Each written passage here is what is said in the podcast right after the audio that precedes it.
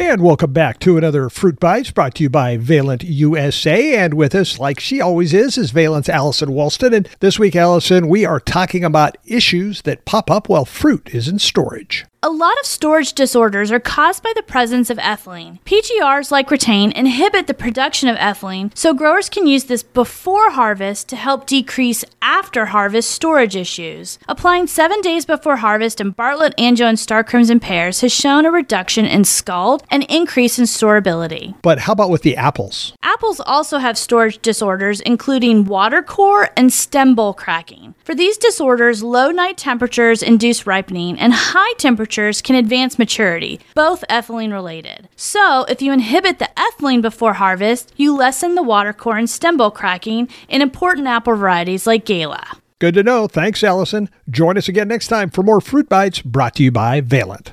Until then, I'm Bob Larson. Join us again next time for more Fruit Bites brought to you by Valent.